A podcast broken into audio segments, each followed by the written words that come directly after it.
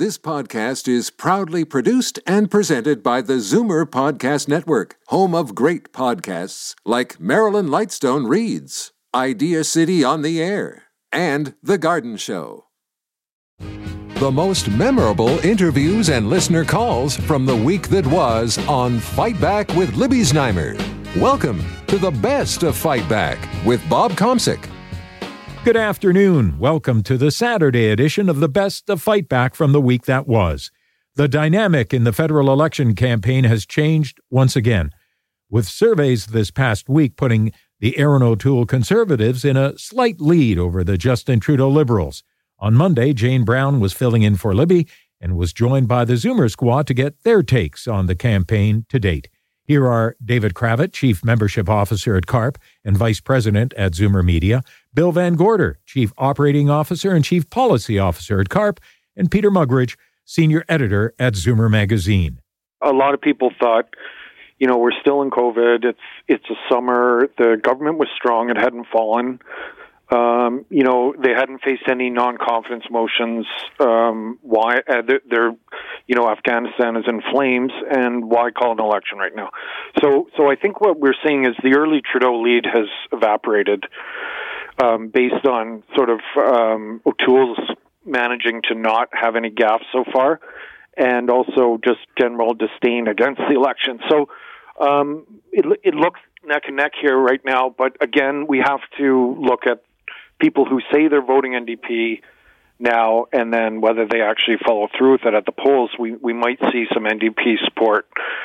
Uh, you know, migrate to liberals closer to election time. Well, Peter, that often happens, doesn't it? Uh, does, during an yeah. election campaign, you get people kind of uh, flirting with the idea of voting differently than, than, they did last time, and then in the end, they go back to what they see as a, a safe choice. So there is still a long way to go. There's still a long way to go. There, there's three weeks. We we've got rid of all the nonsense and everything, and uh, now now it's just you know down to whether the parties can convince enough voters to vote for them. Bill, what are your thoughts? Uh, two weeks in with three weeks to go. Well, one of the most amazing things, this has been mentioned by many of the CARP members that I uh, talk to, is that we, we know very clearly what the platforms are for the NDP, who announced theirs even before an election was called, the Conservatives who came out with theirs fairly soon after the election, and we're still waiting to see what the total liberal platform is. So when you talk to our uh, potential voters about who they're going to vote for, they're still unclear of, of what is actually up for up for for decision. And uh, so I'm wondering whether or not uh, this is a tactic on behalf of the liberals to to leave theirs later so they'll attract support with some strong promises, or whether they're so disorganized they really don't know what they want to say at this point. But it's a very strange thing that's confusing a lot of our uh, older uh, Ontario and thinking voters. David, your impressions two weeks in. I don't think this is a platform election. I think this is an election about vibe, about vibes and feelings. And I think that if you look at some of the visceral uh, anti Trudeau uh, feeling that's out there, particularly among the younger voters, I would think it would be very worrisome to the Liberals. I think it's significant that O'Toole is trying to position himself as a non-frightening alternative. And Singh, Jagmeet Singh, the other day came out and sort of said that he'd be open to working with a conservative minority if it happened. And I think what he's trying to do is hang on to his people to say, don't, don't panic and leave me uh, in order to uh, stop O'Toole mm-hmm. uh, because I can work with O'Toole as well. I don't. He didn't make a big prominent thing out of that, but he did say it. And I think that the um, feeling now is that uh, uh, O'Toole is trying very hard to be moderate. I'm not scary. I've got some common sense ideas. You may like them, you may not, but they're not like over the top. And I think Trudeau is just suffering from a, a lot of backlash against real or perceived. I'm not. I'm not going to say, but uh, his uh, lack of delivering on stuff. He's very good at rhetoric. There's been a lot of criticism about you know lack of follow through, and I also don't think that the Afghanistan thing is helping at all. So I think we're on a trajectory for a minority government, whether liberal or conservative. Not much movement in the final seat totals, but it'll be interesting to see who uh, nips who at the finish line. David Cravit, Chief Membership Officer at CARP and Vice President at Zoomer Media. Bill VanGorder, Chief Operating Officer and Chief Policy Officer at CARP. And Peter Muggeridge, Senior Editor at Zoomer Magazine. Fightback's Monday Zoomer Squad. You're listening to the best of Fight Back on Zoomer Radio. I'm Bob Komsic for Jane Brown. Ontario's Premier made a long awaited appearance this past Wednesday to announce a plan to move forward on COVID vaccine certificates. Doug Ford had said on a number of previous occasions his government would not be moving forward on issuing them, saying he didn't want a split society. But then a week ago yesterday, following Justin Trudeau's announcement that he would give the provinces a billion dollars to fund vaccine passports, came unofficial word from Queen's Park that Ford's government would relent and issue some form of vaccine certificate that won't be forgeable like the Ministry of Health emails that are sent to people after their vaccinations.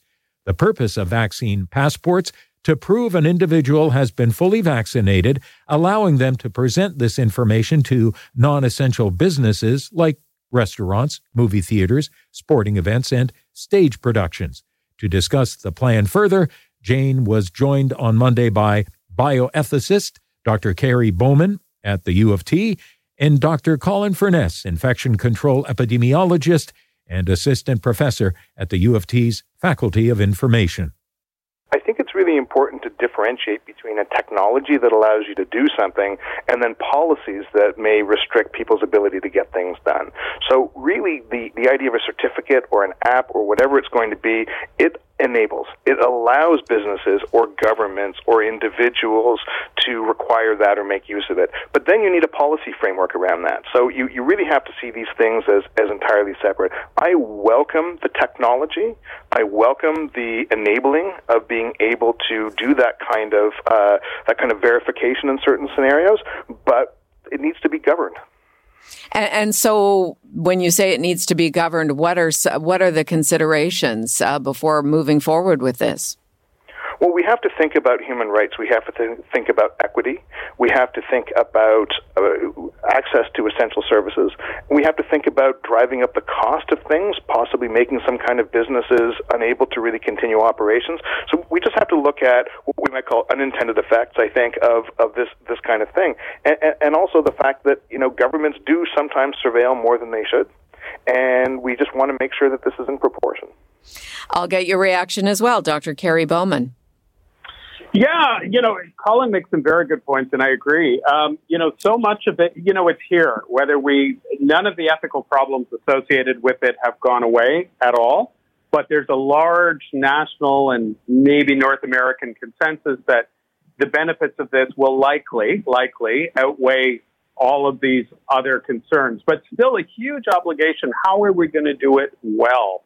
Is the question. And you know, we don't really know yet. We know next to nothing about this. Uh, Quebec has some interesting uh, approach, and it seems that the, the opportunity for surveillance in Quebec is quite minimal.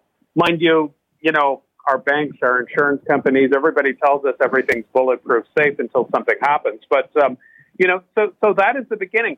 But, you know, let's just take an example. You know, if, if someone says, okay, well, we're going to do random, you know, we, we can't manage the volume, so we're going to check one in every I don't know what, let's say 12 people or, or 20 people, that's actually very ripe for discrimination, um, even if it's not in the conscious mind for who you're going to select, et cetera, et cetera. So, so much of the devil will be in the details, as people say.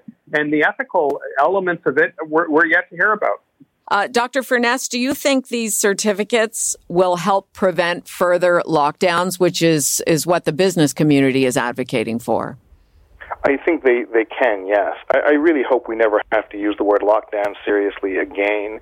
And the way you do that is to try and control transmission in other ways. Uh, testing is really important. We in Ontario have decided that testing is not something we're going to do extensively, so we've, we've kind of ruled that out. Our other choices are, are actually pretty limited. And so I think having certain kind of reasonable rules that say when people are sharing air indoors, you've got to be vaccinated. That would go a long way to controlling transmission, no question. Uh, Dr. Bowman, the way Dr. Furness just presented that, does that um, does that dot all the i's and cross all the t's when it co- comes to ethical issues? Not necessarily. I mean, what it does tell me, and, and you know, I think Colin would agree with this. It, it, it's you know, it, it is the way forward, and none of the ethical problems have gone away, but this is what we're going to do. Look, I hope it works. I'm not suggesting it's not going to work. I'm not convinced we know for certain it's going to work really well and have been worth all of this. I think it's absolutely right that we should be doing it at this point. But remember, this is not a firewall. That does not mean that the restaurant that you're in is absolutely safe. Uh, there's no way it means something like that.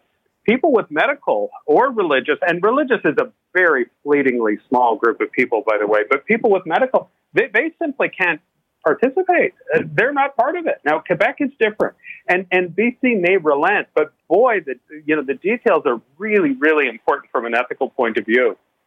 Bioethicist Dr. Kerry Bowman at the U of T, and Dr. Colin Furness, infection control epidemiologist and assistant professor at the U of T's Faculty of Information, their conversation with Jane Brown on Monday. You're listening to the best of Fight Back. I'm Bob Komsic. Coming up after the break, the Premier gets a Dear Doug letter from ER doctors.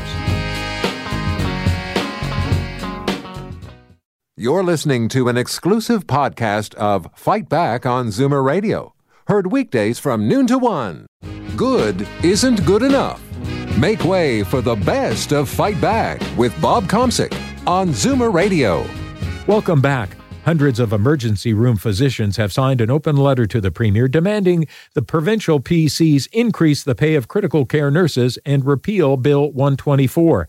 The letter claims emergency departments across the province are in crisis because acute care nursing colleagues are leaving in droves. It goes on to say, quote, Several nurses have died, hundreds have become ill with COVID, and now nurses are leaving their profession in unprecedented numbers due to burnout, post traumatic stress disorder, and the utter disrespect they face from the Ontario government. Unquote.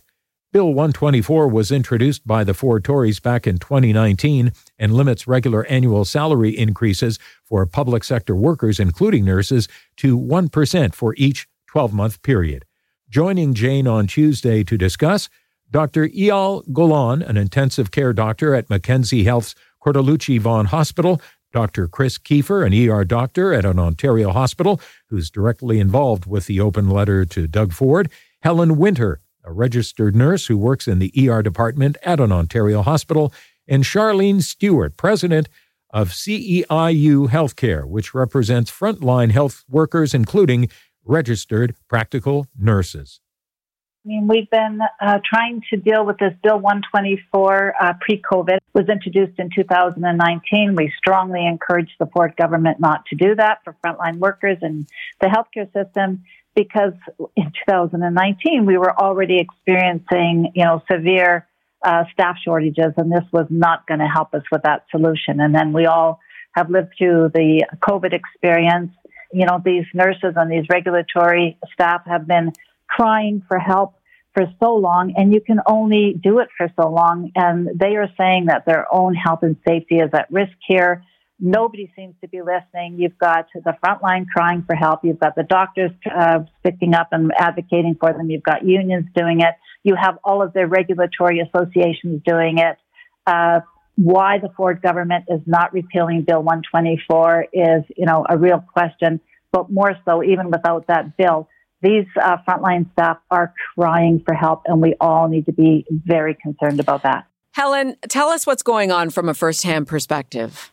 In the department I work for, work in, in the hospital, it, which is no different from any other hospital across the GTA, we have lost over 50% of our experienced emerged nurses uh, our schedule, we cannot fill those positions. Our schedule is constantly having huge holes, which now means sometimes we're doing double workloads. You've lost you yeah, I I believe it. You've lost half of your nursing staff? Yes, we have. And so how is that working then in terms of scheduling the remaining 50%? Well, we do have new graduates coming on uh, it takes years of training to become an experienced uh, emerged nurse. Years. And these new grads, it's so hard on them. They need people to work with. And the guidance is just not there because it has left. Dr. Keefer, what motivated the letter to Doug Ford? Well, I think uh, it was a real wake up call for me um, seeing that several times in the last couple of months we've had to close down a large section of our emergency department. Um, and then talking with the nurses, and you know, Helen Helen is an amazing colleague of mine. Um, these are these are very strong professionals, and to see see nurses like this, you know, breaking down at work and crying is is unbelievable. Again, these are some of the toughest humans that I've ever met. So it was it was a wake up call to me, and I felt like I needed to do something to show my support. And really, in the midst of morale that's just you know in the boots, that little action has has been beautiful. It's brought us together um, as doctors and nurses, um, and uh, I, th- I think it's what's sustaining us. And it's just so inspiring to see these nurses who are so burned out and so at the at the end of their wits um, actually taking even extra time, their home time, to advocate for their profession and for um, the average Ontarian and the, the, current and future emergency department patient. Dr. Eyal Golan joins us now. I'll begin by getting your thoughts on what seems to be an, a nursing crisis in Ontario. The critical care nurses, be it the, in the emerge or in the ICU, they're they're truly wonderful. They're almost angels on earth. These nurses. So uh, I support the nurses more than I support almost any other group, just because they are they're the foundation, they're the backbone. So I, I do hope that um, we could figure out how to make sure they get that uh, recognition. Um, but the the I think everybody is burnt out. Everybody's tired. Uh, I think that's the general public. I think that's the nurses. That's the respiratory therapists who also don't get all the accolades and the physicians as well. So I think everybody's tired, and I think the general public as well is tired of COVID as, and you know wave after wave. So I think it's in all of society. Dr. Eyal Golan, Dr. Chris Keefer, registered nurse Helen Winter, and SEIU Healthcare President Sharleen Stewart. This is Zoomer Radio's Best to Fight Back. I'm Bob Komsic for Jane Brown. Students whose parents have signed them up for in person learning are about to return to the classroom for a new school year. There's a lot of worrying out there among parents and grandparents with under 12 year olds since they are not yet eligible for vaccination and could be exposed to the Delta variant. To find out how concerned we should be about the spread in schools and how it'll manifest in children, Jane spoke with Toronto family physician Dr. Iris Gorfinkel, as well as epidemiologist Dr. Tim Sly, professor at the School of Occupational Public Health at Ryerson University. This is largely because they haven't been vaccinated. You know, we've heard it is a pandemic of the unvaccinated and that has a lot of truth to it. If you take a look at the number of people who are fully vaccinated who actually come down with COVID 19 in Canada, you're talking less than 1%. Some 90% of people have not been vaccinated at all who are getting COVID 19. So this is a serious concern. Plus, you add to it, the Delta is more than twice as infectious. It's more than twice as contagious. And what do we have? We have all these children 12 and under who are not vaccinated at all returning to schools. Uh, uh do you know, uh, Dr. Iris, the way the Delta manifests itself in children? Well, the, the, this is it. We're not sure if Delta makes children any sicker than other variants have. What we believe is the majority of kids with Delta have either no symptoms or mild ones, like a cough, runny nose, sore throat, fever, or diarrhea. Of course, the common cold is going to be by far the most common cause of symptoms like that. So how do you tell? How do you know if it's a common cold or if it's COVID? Sad news here. The well, only way we know is by testing. You have to test. So kids with cold symptoms will still need to get tested and stay at home until their test results show that it's not COVID 19. But understand, like if you take a look at the the population under 19, what percent of the hospitalizations do they form? less than 2%. percent mm hmm So these, they're not going to get terribly sick from it, but contagious they are. Dr. Sly, could you add to that? Yeah, what we can look at is uh, is a little bit ahead of us in terms of the school year. Uh, uh, Florida went back to school, I think first day was August the 10th. Uh, and they're already seeing an increase in uh, incidents and also, uh, believe it or not, hospitalization among children down there. So they're about a month ahead of us. So we need to keep an eye on what's happening in a place like that. But in terms of uh, severe forms of the disease, um, are we seeing any of that in the 11 unders? I suppose if they've been hospitalized, that would be considered severe. Yes, it, it, exactly. It's not. Uh, it's not. It's not uh, zero, of course, but I mean it, is down there, and it's uh, it's increasing. The figures, I guess, are still being gathered. And I was just looking this morning, looking at the health department in Florida. They're a little bit worried about it. It's a majority of children that age aren't going to be suffering more than sniffles and a cough and cold, but we don't want to see uh, any uh, cases of serious illness among children that age, and we are seeing it apparently. Uh, final words, Dr. Sly, as we we're eight days away from going back to the classroom? Oh my goodness! Final one final word only. no, goodness. no, you can have a few final words. No, okay. no, I, I think I think the, the lessons we're learning. If we look around the world, is that we do not take this uh, by any means uh, lightly. Uh, we've been lucky so far that the variants so far simply mean that they've transmitted more effectively. The next variants that come along may be more pathogenic, or they may evade the antibodies, and that'll be going back to almost a square one. This means that we need to start vaccinating the rest of the world as soon as possible because that's where the variants come from. Dr. Iris. I would suggest that keep your ear to the ground on when vaccinations will become available for children 5 to 11 years old. The U.S. Food and Drug Administration is recommending an additional 3,000 kids get, you know, into those trials. So let's just keep our ear to the ground and hope we have a vaccination soon. But the world definitely, the low income countries need to get vaccinated, and that's a high priority for the world's health.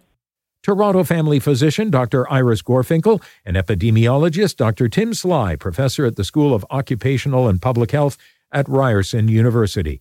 I'm Bob Komsic, and this is Zoomer Radio's Best to Fight Back. Still to come, what you had to say about the week that was and the Fight Back Knockout Call of the Week. You're listening to an exclusive podcast of Fight Back on Zoomer Radio Heard weekdays from noon to one. Zoomer Radio, pulling no punches with the best of Fight Back with Bob Komsic. Fight Back with Libby Znaimer brings you comprehensive coverage of the news stories that interest you and your reaction to them on the phones. We've gone through the audio. Here are some of the best calls of the past week. Beverly and Milton called about Ontario's overworked and unappreciated ICU nurses. Originally, the nurses voted for uh, 12 hour shifts, and their reasoning was the uh, uh, patient uh, care would be a lot better. You know, I agree if that's the way you feel. However, with technology the way it is, I believe that patient care can be looked after, one with less time in the hospital for the nurses. Two, you employ more nurses cut back on the hours, employ more nurses, and instead of worrying about your wage, worry about pension and worry about health care for the nurses. Diana in Toronto called with her thoughts on a provincial vaccine certificate. No, I don't uh, need a certificate. I've been double vaccinated. I have my two little slips, and I can present those wherever I go. I would rather see them put the money towards uh, getting the uh, water to the indigenous people. Uh, I think rather than uh, running around spending millions on a slip that's telling them that we've we've had our our um, you know sl- shots. All we need is a little card. We present it where we go. We've been vaccinated. Barry in North York plans to vote green but called to talk about his impressions of NDP leader Jagmeet Singh. I would be more inclined to um, vote NDP more than ever before my first time in my life because the more I hear this guy, the more he seems genuine, honest, which is really difficult to find in politics, I think, and and just a down to earth guy that cares about people. That's if there are only three parties, but there aren't. Brian in Toronto called with his impressions of Justin Trudeau as the Liberal leader seeks re election. I think that what's happening here, people are just are getting a little tired of Trudeau's uh, pretty boy tactics. Everything is he's very he's got great comments, but very little action. All he's done was given CERB money out to people that didn't deserve it. We have a deficit that our great grandchildren will be paying for, and I think it's time for a change. And now, Fight Back's Knockout Call of the Week. There were a lot of great calls this week, but the winner of the Fight Back Knockout Call of the Week comes from Joanne in Toronto, who also called about vaccine certificates. I'm more in favor of a passport for travel, international travel, or interprovincial travel. I think the money could be better spent uh, protecting ourselves and other people in other countries. I think having a certificate would be a good idea. However, there are too many other issues that get in the way, such as someone at the door having to screen, uh, those people who have medical issues. It's the money issue and it's the ethical issues. If if I was to travel, I would want to know if I'm on a plane that spent I spent a thousand dollars for the ticket. I'm not going to be able to get off, but if I walk into a restaurant and I'm uncomfortable, I can walk away from a thirty dollar lunch. Mm-hmm. That does it for today's Best of Fight Back on Zoomer Radio. If you'd like to qualify for the Fight Back Knockout Call of the Week, phone us between noon and 1 weekdays, or if you have a comment, email us at fightback at zoomer.ca, follow us on Twitter at FightbackLibby, and call our Fight Back voicemail anytime at 416 367 9636. I'm Bob Komsic for Jane Brown. Join me again at the same time tomorrow when we'll round up the rest of the best of Fight Back. The best of Fight Back is produced by Jane Brown, Justin Eacock, and Zeev Hadi, with technical production by Kelly Robotham. Executive producer Moses Znaimer. This podcast is proudly produced and presented by the Zoomer Podcast Network, home of great podcasts like Marilyn Lightstone Reads, Idea City on the Air, and The Garden Show.